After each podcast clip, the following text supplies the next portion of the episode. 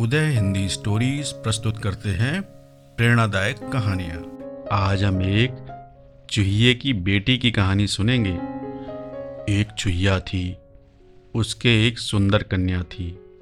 वो अपनी बेटी की शादी सबसे शक्तिशाली व्यक्ति से करना चाहती थी।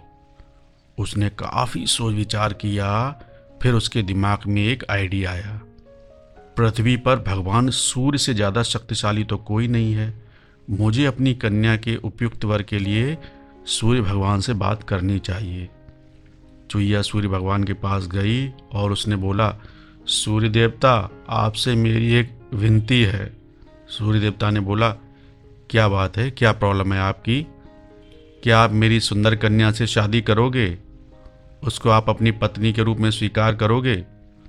सूर्य भगवान ने चुईया से कहा चुईया चाची आपने अपनी बेटी के लिए मुझे योग्य समझा, इसके लिए आपका बहुत बहुत शुक्रिया। पर मैं भी पृथ्वी पे सबसे ज़्यादा शक्तिशाली नहीं हूँ। मुझसे ज़्यादा शक्तिशाली तो वरुण देवता हैं। वो अपने बादलों से मुझे ढक देते हैं। इसलिए आप वरुण देवता के पास जाओ। अब चुईया को लगा हाँ सूर्य देवता से ज़्यादा शक्तिशाली तो वरुण देवता है। वो वरुण देवता के पास चल दी और बोली वरुण देवता, क्या आप मेरी बेटी से विवाह करेंगे? क्या आप उसको अपनी पत्नी के रूप में स्वीकार करेंगे?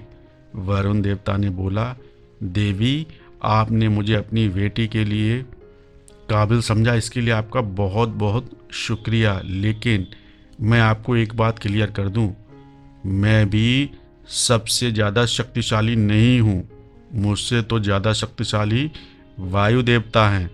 वो अपने फौज से बादलों को दूर उड़ा ले जाते हैं।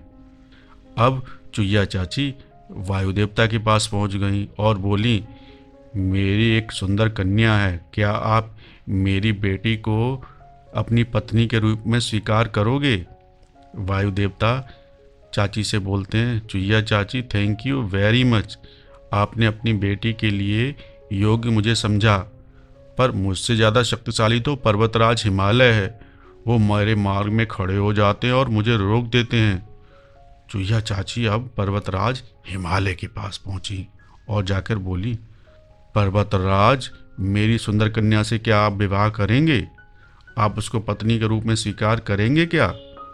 पर्वतराज ने बहुत ही विनम्रता से जवाब दिया, चाची, आपने अपनी बेटी के लिए मुझे योग्य समझा, इसके लिए आपका बहुत बहुत आभार।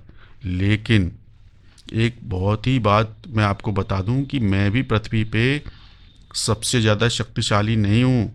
मुझसे ज़्यादा शक्तिशाली तो चूहे के राजा मूषक राज हैं। वो अपने साथियों के साथ आते हैं, मेरी चट्टानों में होल कर देते हैं और मुझको खोखला कर देते हैं। अंत में चुईया चाची मूषक राज के पास पहुँच गई और बोली मूषक राज क्या आप मेरी सुंदर बेटी से विवाह करेंगे? क्या आप उसको पत्नी के रूप में स्वीकार करेंगे? मूसक राज चुहिया चाची की ये बात सुनकर बहुत खुश हुए। उन्होंने कहा हाँ चुहिया चाची, मैं आपकी बेटी से ज़रूर शादी करूँगा। चूहिया चाची की बेटी और मूषक राज के बीच में शादी धूमधाम से हो गई। उदय हिंदी स्टोरीज, आपका अपना रेडियो स्टेशन।